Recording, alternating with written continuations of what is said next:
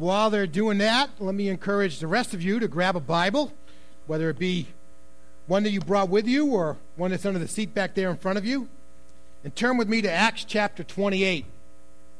Acts chapter 28. You're using one of our Black Pew Bibles. You're going to find our text today on page 954. 954.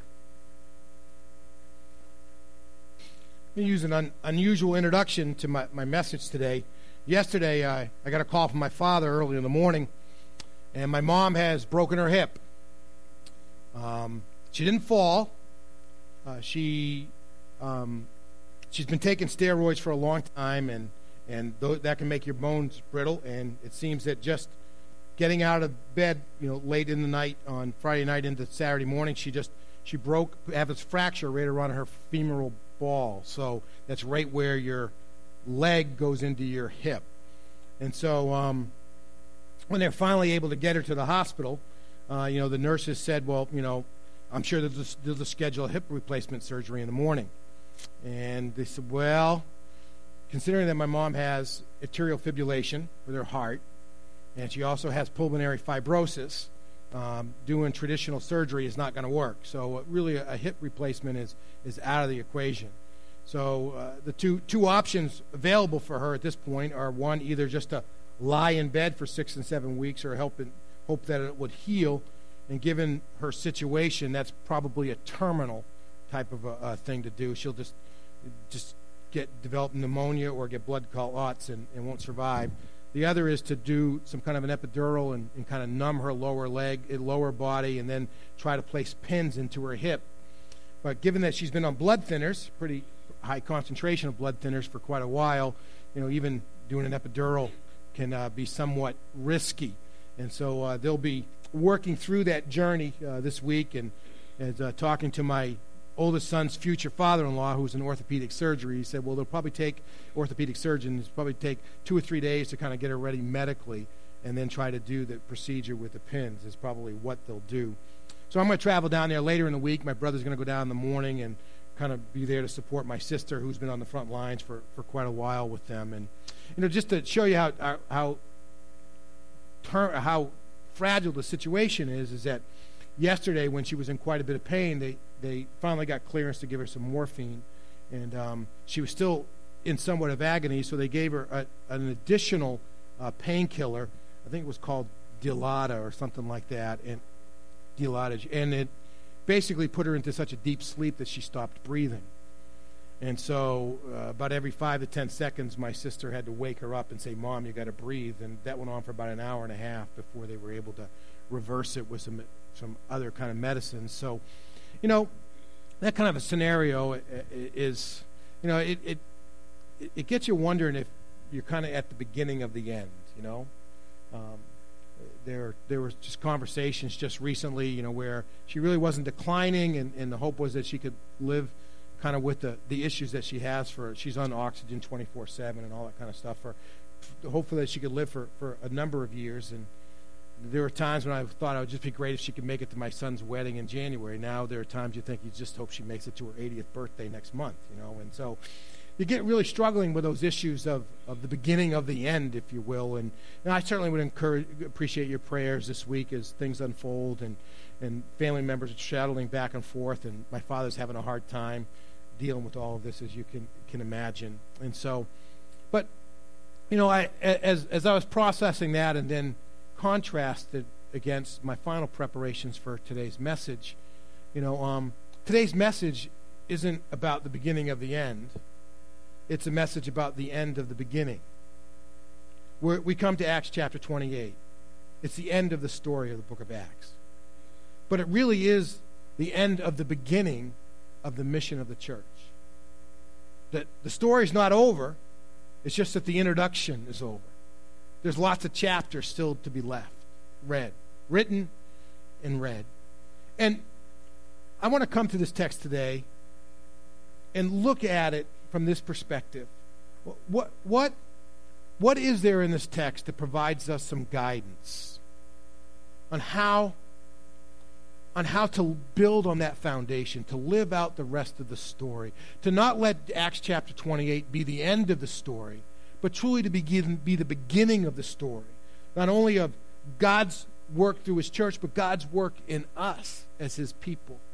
How is it that you and I can discover what it is to live with faith the way it's supposed to be, which is really the thing we've been doing all the way through. In fact, next week I'm going to go back and do a Neil's top five from the book of Acts, all right? Now, I don't know how I'm going to do that yet, but we will try to figure that out. I'm going to try to do Neil's top five. I got, I got pages. This, this is all Acts right here. So somehow I got to condense all of this down to just this to one message. But there's some great stuff in this text today. But what I'd like for you to do is follow along. I'm going to read Acts chapter 28 to you as we've become our habit here in the latter part of the book of Acts. I'll add some explanatory comments as we go through, and then I'll come back and ask this question is how is it that you and I can build on the foundation? What are the things that we need to know? And when we last left off in the book of Acts, Paul and those who were traveling with him, Luke and, and others, along with their Roman captors and all of the 276 passengers and, and crew that were on the ship, had experienced a shipwreck on the shores of the island, what we come to learn is Malta, and they've all made it safely to land. And so we pick up in verse 1 of chapter 28. Safely ashore, we learned that the island was called Malta. Today I think it's called Melita. And the local people showed us extraordinary kindness, for they lit a fire and took us all in, since rain was falling and it was cold. You know, just kind of couldn't get worse, right? You're, you're shipwrecked, you're swimming ashore, and you get there and it's raining and it's cold. But these people took compassion upon them and they lit a number of fires up and down the beach, and the 276 people are able to gather around them. And in verse 3, as Paul gathered a bundle of brush, brushwood and put it on the fire, it's interesting to see that the leader is serving. It says, A viper came out because of the heat and fastened itself to his hand. So somewhere along the line, as Paul had picked up this bundle of brush that was maybe just along the shoreline or whatever, he carries it over. He goes to put it on the big fire, and as he does so, a snake jumps out and bites him on the hand because he, it senses the heat from the fire. And when the local people saw the creature hanging from his hand, they said to one another, This man is probably a murderer. And though he has escaped the sea, justice does not allow him to live. And there was a legend that circulated uh, to this effect that a man had actually escaped imprisonment, had traveled by, by uh, ship, had been shipwrecked, but when he made it ashore and was, he was running from justice as a murderer, he was actually bitten by a snake and died. And it was the adage was you just can't run away from justice. So these guys are looking at Paul saying, well, this guy is a convict and he's kind of getting away with it, but now justice has caught up with him, and therefore he's not going to live. But however, he, being Paul, just shook the creature off into the fire and suffered no harm. You get, it's an incredible picture. It says, Get off of me. Now, where's the lemonade? You know, I mean, just, he just kind of goes on, right? I mean, it's amazing stuff. And they expected that he would swell up or suddenly drop dead. But after they waited a long time, I mean, it's one night, right? So, how long is a long time? Half an hour, an hour. When they waited a long time and they saw nothing unusual happen to him, they changed their minds and said he was a god. That, that's quite a, quite a makeover, isn't it? From murderer to God in a couple of verses. Now, in the area around the place, there, that place, was an estate belonging to the leading man of the island, man by the name of Publius, who welcomed us and entertained us hospitably for three days. That's probably a reference to Paul's smaller party, not all 276 of them. And it's probably because Paul had developed some notoriety as somebody who could survive a viper bite and still go on. And so out of that, he, they, bring him in. And it, happened that Publius, father, was in bed suffering from fever and dysentery. Paul went to him and praying and laying his hands on him, he healed him. And after this, the rest of those on the island who had diseases also came and were cured. So they heaped many honors on us. And we sailed. And when we sailed, they gave us all that we needed. It's a powerful story. Kind of almost an imagery of Jesus raising up Peter's mother in law so that she could serve. And, and Paul does the same thing. And it's interesting in verses 7 through 10, and their, their whole time on the island, there's not one note, note of him preaching the gospel. But even without that, they had won the favor of the people by the way they had lived their lives and the way that God had used them. And there's a great message for us in that. So after three months, they had to wait the winter out there on Malta. After three months, we set sail in Alexand- on an Alexandrian ship that's what they were on before, but they're glutton for punishment, so they climbed back onto an Alexandrian grain ship that was bringing grain from, the Alexand- from Alexandria in Egypt to Rome, that had wintered at the island, and, the, and with, with, with the twin brothers as its figurehead. These were supposedly the children of one of the great gods, and they were the protectors, if you will, of the, those who were sea voyagers. So they had replicas of their heads out on the front of the boat. And putting in at Syracuse, we stayed three days. And from there, after making a circuit along the coast, we, we reached Rhegium. And after one day, a south wind sprang up. And the second, we came to um, Puteoli. There we found believers and were invited to stay with them for seven days. And so we came to Rome. Now, the believers from there had heard the news about us and had come as far as the Forum of Appius and three taverns. So Paul's arrived on in this um, Puteoli, which is the, basically the main harbor that fed into Rome. He's, they're there for seven days. The news reaches out to the church that's already in Rome, and believers travel out to meet them. Now, this is not hopping on a bus. Uh, Appius is, is, is uh, 43 miles from Rome. That's like walking from here to like what? Arlington, Cambridge? Just so you can go meet Paul. Walking. Not, not taking you walking. Three taverns, that's that's 33 miles. That's like walking from here to Waltham, right? I mean, it's it's a hike. But these people travel out to meet Paul, and look what happens. And when Paul saw them, he thanked God and he took courage. And when we entered Rome, Paul was permitted to stay by himself with a soldier who guarded him. So Paul was able to rent his own quarters, and there was a guard who was basically handcuffed or chained to him 24 hours a day. Verse 17 And after three days, he called together the leaders of the Jews. And when they gathered, he said to them, Brothers, although I've done nothing against our people, or the customs of our forefathers, I was delivered as a prisoner from Jerusalem into the hands of the Romans. Remember the episode that occurred in the temple, where he was basically scooped up by the Romans because the Jews were trying to kill him. Who, after examining me, wanted to release me since I had not committed a capital offense. In other words, the Romans had tried him, not found anything wrong with him. But because the Jews objected, in other words, that would have ticked off, if you will, the Jewish leaders, he says, I was compelled to appeal to Caesar the dynamic there, if you go back and read a couple of chapters just beforehand, that, you know, that um, Felix wanted to take take him up. Um, Festus, I believe, I think, took wanted to bring him up to Jerusalem so he could be tried in Jerusalem. And Paul knew that was a lynch mob waiting to happen, and so he ex- he exercised his Roman right to appeal to Caesar. In other words, to say, "I appeal to the Supreme Court." And with that, his case was moved to Rome. And he goes on to say here, and it was not as though I had any accusation against my nation. So for this reason, I've asked to see you and to speak to you. In fact, it is for the hope of Israel that I'm wearing this chain. So Paul was actually indeed chained every single day.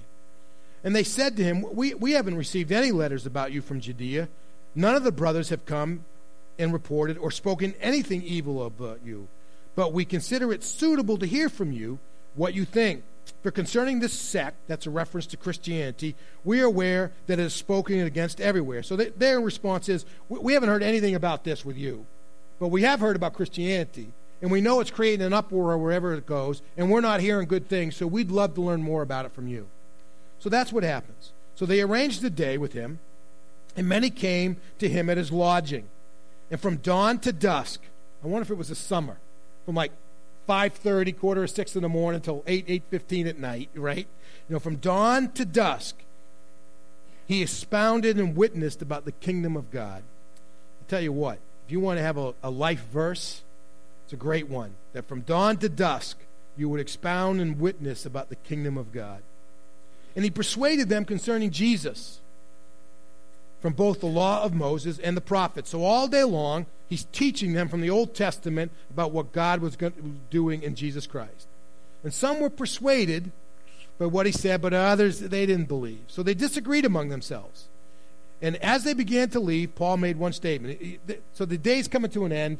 They're, listening. They're not sure they agree. There's a lot of debate going back and forth, etc. They're getting up to leave, and Paul says, oh, oh, oh, oh, I got one more word for you. Just You just got to, let me say one more thing. The Holy Spirit correctly spoke through the prophet Isaiah to your forefathers when he said, Go to this people and say, You will listen and listen, yet never understand. You know, you're going to look and you're going to look and you're never going to perceive. For this heart, for this people's heart has grown callous. Their ears are hard of hearing.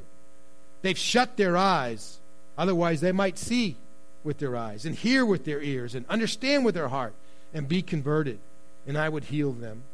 So Paul's basically saying, you know what? What Isaiah said about his people in his day is true of you today. Your, your minds and your hearts are closed to God, and you can't see the truth, even though it's standing right in front of you. And therefore, you are not converted, and you are not healed. It says, Therefore, let it be known to you that this saving work of God has been sent to the Gentiles, and they will listen.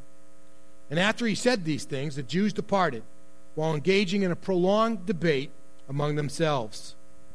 Then he stayed two whole years in his own rented house. Two years. What were you doing two years ago? That's a long time, right? Two years. He's already spent two years in Caesarea waiting for his trial to get sent to Rome. Now he spends another two years. That's four years out of his life. Paul's just been waiting. But he doesn't wait. Says, and he welcomed all who visited him, proclaiming the kingdom of God and teaching the things concerning the Lord Jesus Christ with full boldness, without hindrance. The stage is set for the church to do its greatest work. It's moved from this small, fanatical city of Jerusalem on the outskirts of the Roman Empire, and now it is firmly planted in the center of the world where it can go to anywhere, and the gospel, the kingdom of God, is being proclaimed with boldness and without any restriction. It has moved indeed from Jerusalem through Judea and Samaria, and now it's at a place where it can go to the uttermost parts of the earth. The Romans don't have any problems with it. Paul's able to do this, and, and the stage is set for the beginning to create the future. It's a great symbol of the victory of the gospel over all of its barriers. And that's happened in the past, and that's going to happen in the future. But how is it that you and I can build on this foundation? How can it really be just the beginning of the story in our lives and in your lives? And, you know, there's so much stuff that was kind of grabbing me from this text that I just couldn't leave behind that I've decided to have two category of points this morning the junior varsity and the varsity, all right? Which means with the junior varsity, I'm just, I'm just going to kind of share with you briefly and, and let you chew on those as you go along. With the varsity stuff, I want to spend just a little bit more time on it because I think they have a little bit more significance to us today. You and I can learn how to live with faith the way it's supposed to be, that we can build on this foundation, that this really can be the new beginning for us. If, you, if we will learn some things about how to live our lives as people of faith. And, and one of the things I want to say, and it, and it, jumps right out from us from verse 6. I mean, here's Paul. He, he hits land, he gets bitten by the snake, and they're immediately saying, This guy's a murderer. And then within, a, within an hour or two, they're saying, This guy's a God. You know, and they're just, and, you know, we got to watch our hero worship. You know, we, we, we, get, we get infatuated with people who impress us, don't we? I mean, I loved our, our church planter, uh, Shane Caldwell, had a post on Facebook this week. He said, you know, all the uproar, right, about Princess George, Prince George of Cambridge, right, was born this week. You know, the, the royal, the, one of the royal couples had their child. I think it's Prince George of Cambridge, right? And it's, it's on the front page news. It's on the front of every web, website news kind of thing. It's just out there all the time, right? And, and you think at the same time, we celebrate the birth of the King of Kings every Christmas. And a lot of people will do it without ever picking up a Bible or attending the church service or, or whatever. We, we get into our hero worship, do, don't we? And I got to tell you, we need to be careful. If we're picking up our philosophy from Oprah or from The View or from Chris Matthews on Hardball or Bill O'Brien, you know, Bill O'Brien or whatever, O'Reilly, I mean, on, on, on we're in trouble. We, we need to be picking it up from the real hero, the King of Kings, the one who died in our place and sits at the right hand of the Father. We need to make sure that we got our hero worship in the right place. If we're picking up our morality from Tiger Woods and saying, well, I'm a little bit better than him, I must be okay, you know, we're in trouble, you know? And we need to watch what we're doing because we can get infatuated with the circumstances, and then before you know it, we're way off track. Second truth, and again, these I'm moving quickly through the junior varsity. You know, just just let your light shine. You know, I look at verses seven through through nine, uh, the ten in this chapter, and it's it's just incredible. I mean, I, I don't know if you noticed, but when the duet was being played at the beginning of the service, it, the tune was "This Little Light of Mine." Remember that?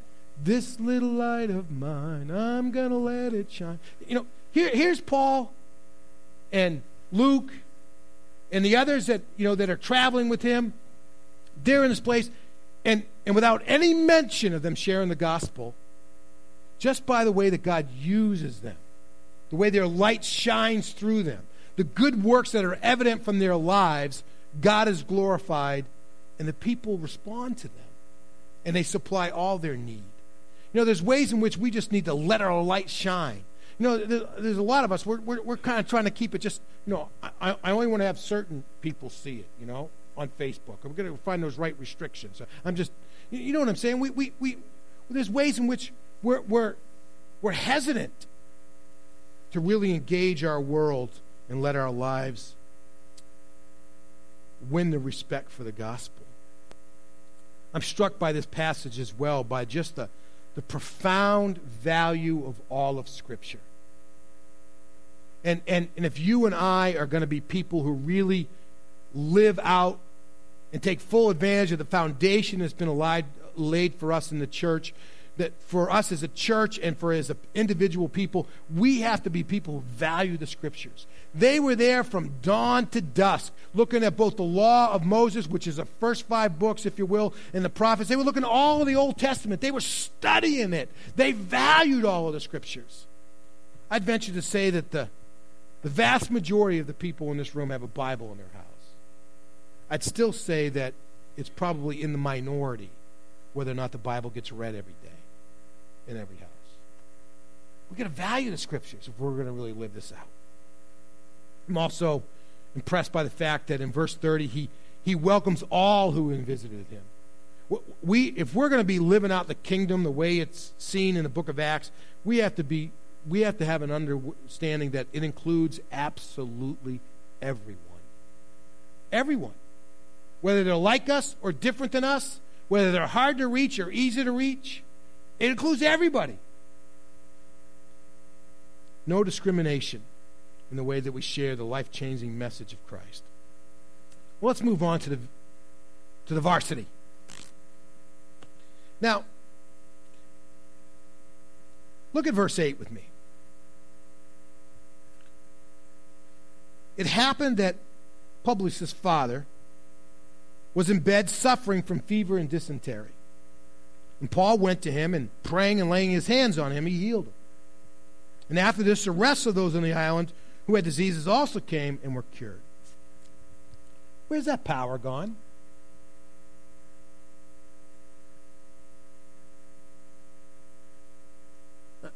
Where's that power gone? I mean, if we're we're building on the foundation, should that kind of power be there? And you know what? I, I, I think we don't appreciate where that power begins, and that's why we don't have the power anymore. Notice what it says here. Paul went into the room and he just waved his magic. No, no, it says, and he prayed. Pray. The prayer is a prerequisite to spiritual power. And it is not something that we value anymore. We, we value praying for what we can get from God. We don't value prayer in terms of staying in relationship with God. You know, I was up the Crosswalk one of the nights, and the lesson, the part of the sermon that night was on the fact that our journey with God needs to be we read the Bible, then we say, God, I'm listening. What are you saying to me? And then you do what it says. The Bible calls that obedience, but you just do what it says. I got to tell you, you put that formula into place where you, you let God talk to you from the Word, and then with an open spirit, you say, God, now what are you saying to me? And when you get that word from God, you go do it. That cycle begins to spin, and what emerges is spiritual power. See, but we're often interested in gauging prayer, if you will, so that we can get from God what we want. We, we want I want my mother to be healed. Not a bad prayer request. I'm not saying we're not supposed to be praying about that stuff, but there's a place for us to be saying, God, okay, what is it that you are saying to me? And with that, what do you want me to do? And that all is rooted in prayer. And we're not going to experience that kind of power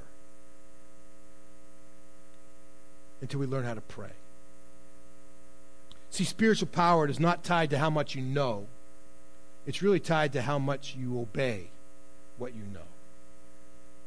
And that form of submission comes through prayer. See, prayer is a prerequisite for spiritual power.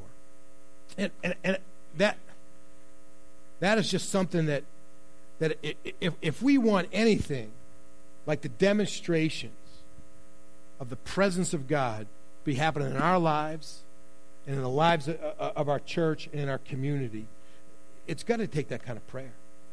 God, what are you saying? What do I need to know? What do I need to do about it? And then we need to go do it. Second truth. You know, we can read very fast sometimes and miss things that are just fundamentally important. Here, here Paul arrives in this harbor, Puteoli, and, and, he's, and he's traveling towards Rome, and the believers come out to meet him. And when Paul saw them, it says, he thanked them, and he took courage. You know, it's going to take courage. It's going to take encouragement to be able to live life on the foundation of the beginnings that have been laid for us. It's not something that happens on our own. It's going to take mutual encouragement. One of our sayings here at Hope Chapel, and reminder, you know, faith is a team sport. It's something we have to do together. In all my years of ministry, I've never had anybody say to me, you know what, when I quit my life group, when I quit going to worship, when I quit having any contact with Christians, boy, my spiritual life just took off. My ministry got better, and I'm just seeing God do more stuff than ever before. I've never, ever had anybody say that to me. Never once. I've heard other people say, you know what, I was kind of out there as a loner, but boy, I, I, I got connected with other believers, and God just started doing incredible things. It takes mutual encouragement. It's, you know, and, and uh, let me give you an illustration. This is camping season, right? People going camping. Aaron and Tom Snow went camping. I'm sure part of your camping experience, you have a campfire, right?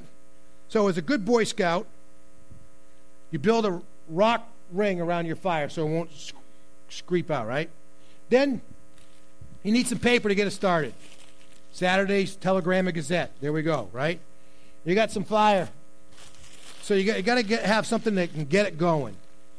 All right? So then you got to put some wood on it. And then you got to light it. I'm not that dumb. Right? All right. Let me ask you look at my fire. Is, is this going to work? Yes or no? Why not? Well, I, get a kindling on there. This is dried, etc. Why isn't it going to work? How many pieces are on there? Think it's going to work with one piece of wood? Now, how about if I did a little differently? So maybe we just put two pieces of wood. Yeah, let's make it even better. Let's make it four pieces of wood.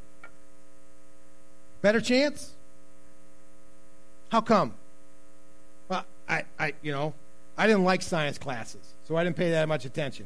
But I think I know enough to say that when you light the paper, it releases some energy that's stored inside the molecules or whatever, right?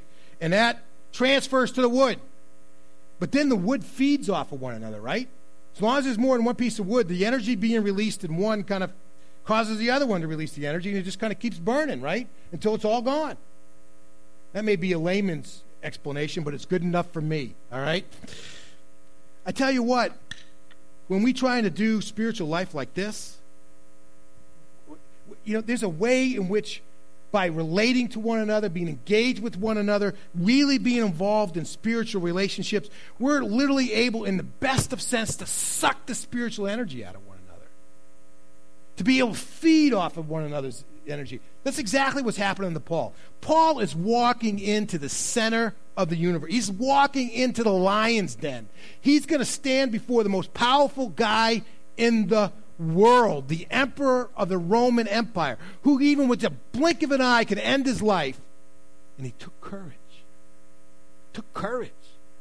Because he's connected to other believers. I, I got to tell you, until we rediscover that sense of mutual encouragement for one another, where, where, where, we do the real work of being in relationship with one another and actually learn how to feed off of one another, the pages of the book of Acts are going to remain just pages instead of our real experience. Got one last varsity point for you. You got to love Paul, right? These Jewish leaders show up. He spends all day with them. They're getting ready to leave at the end of the day, you know? And he says, You know what? God was right about you guys. Your hearts are hard you know, even though you've heard it all day long, you just can't hear it. You've seen it out of the Word all day long, but you just can't recognize it. You're just in a bad spot. And with that, you haven't been healed. And so God is moving on at this point, and He's taking it to the Gentiles. Now, the book of Romans in chapters 9 and 11 talks about how God's going to bring that back around to the Jews. But in this particular moment, the spiritual opportunity is gone. And here's a reality that you and I need to embrace spiritual opportunities don't last forever. We are incredible spiritual procrastinators today. But spiritual opportunities don't last forever. So, some of you, you know, you, you can replay the tape and, and you can get to a place you say, you know, I was at this moment in my spiritual journey and it called for a decision and I didn't do it. And it's never been the same since spiritual opportunities don't last forever. They don't last forever. You know, sometimes you know, we're in a place where we think that if I feel it, there's a sense of conviction, and, and, I, and I want to do it, that somehow or another it's been achieved. It's not the way it works. You know, it's not, it's not, you know, when Jesus said, you know, ask and you shall receive, it's not plan to ask and you shall receive. When Jesus said, seek and you'll find, he, he didn't say, you know, intend to seek and you'll find. You know, when he said, knock and the door shall be open, he didn't, he didn't say, you know, like, well, the, I, I, have it on my schedule to knock. And the, it's not, it takes action. You know, my father's from Missouri. You know, when, when I was a kid, all the time he said, you know, we're the show me state. Don't tell me, show me. I'll believe it when you show me. You know, there's a, there's a ways in which we fall into a place where we, we think we, if we just talk about it, it's already been accomplished. It doesn't happen that way. It takes action. And spiritual opportunity doesn't last forever. You know, we had a foster kid who lived with us for a while. And I used to tell him, you know, you have a dream without a plan, it's just a wish. You know, but then I got to a point where it really was, you know, if you have a dream with a plan that you don't follow, it's also just a wish. And if we have a sense of conviction sense of commitment with the intent to obey and don't, it's still hypocrisy. And the window of opportunity closes. So, what's the spiritual opportunity that's confronting you today? For some of us, you know, we know right that this is the thing that God's been getting me to take action about for a long time, and I haven't done it. Well, why not? Why don't we step up? Some of you have been thinking about the claims of Christ and whether or not you're really going to commit your life fully to Him, whether you, you're going to experience the forgiveness that God gives you through grace, through the grace that's available in Jesus Christ by placing your faith in Him. And, and you've thought about those things, but you've never said, you know what, today's the day that I'm going to choose to become a follower of Christ. Well, today can be the day. Today should be the day.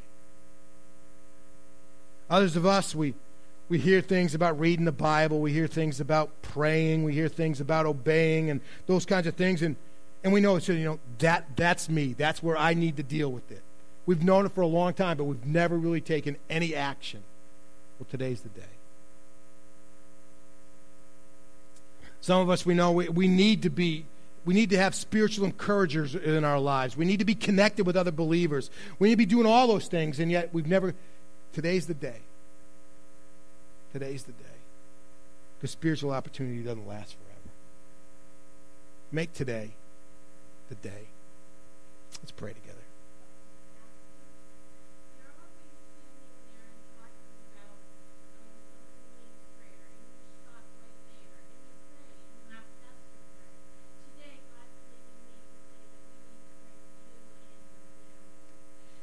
Thank you.